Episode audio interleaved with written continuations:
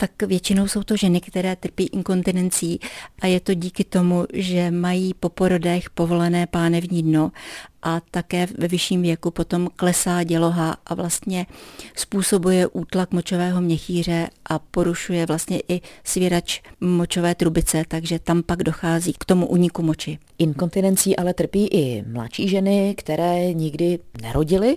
Jaké jsou potom důvody v těchto případech? Ta příčina je v ochabnutí svalstva, protože dostatečně necvičí, nepohybují se a u nich dochází k takzvané stresové inkontinenci, to znamená, že při zakašlání, při kýchnutí, při smíchu, při doskoku nebo při rychlejší chůzi dochází k úniku moči.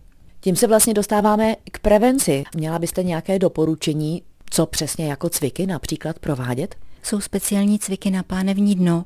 To znamená, že v sedě nebo ve stoje nebo kdykoliv ta žena má chvilku, že začne stahovat svaly pánevního dna a tím je jakoby napruží, vycvičí a oni potom jsou na tom tak, že to pánevní dno je pevné a nedochází k úniku moči. Takže toto jsou nejčastější problémy inkontinence u žen a pak už se může jednat opravdu o ženy všech ročníků.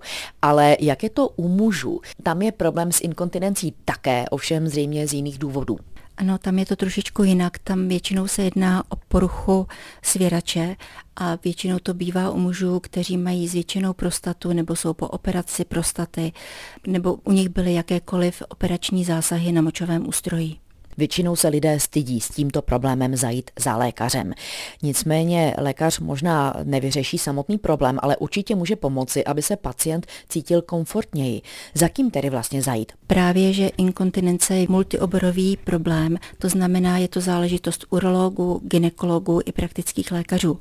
A pokud někdo trpí inkontinencí, tak první by měl zajít ženy za ginekologem nebo za urologem a pánové za tím urologem, kteří posoudí míru inkontinence a podle toho doporučí, jaké inkontinenční pomůcky jsou třeba, začnou je předepisovat a případně je potom předají k předepisování tomu praktickému lékaři.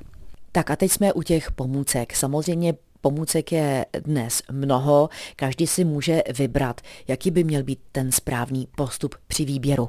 Tak my máme různé vzorníky, které nám nosí firmy, které se zabývají inkontinenčními pomůckami, ale tam je ještě další problém, že je rozdělení na různé typy inkontinence, to znamená, jak velké množství moči za 24 hodin se ztrácí.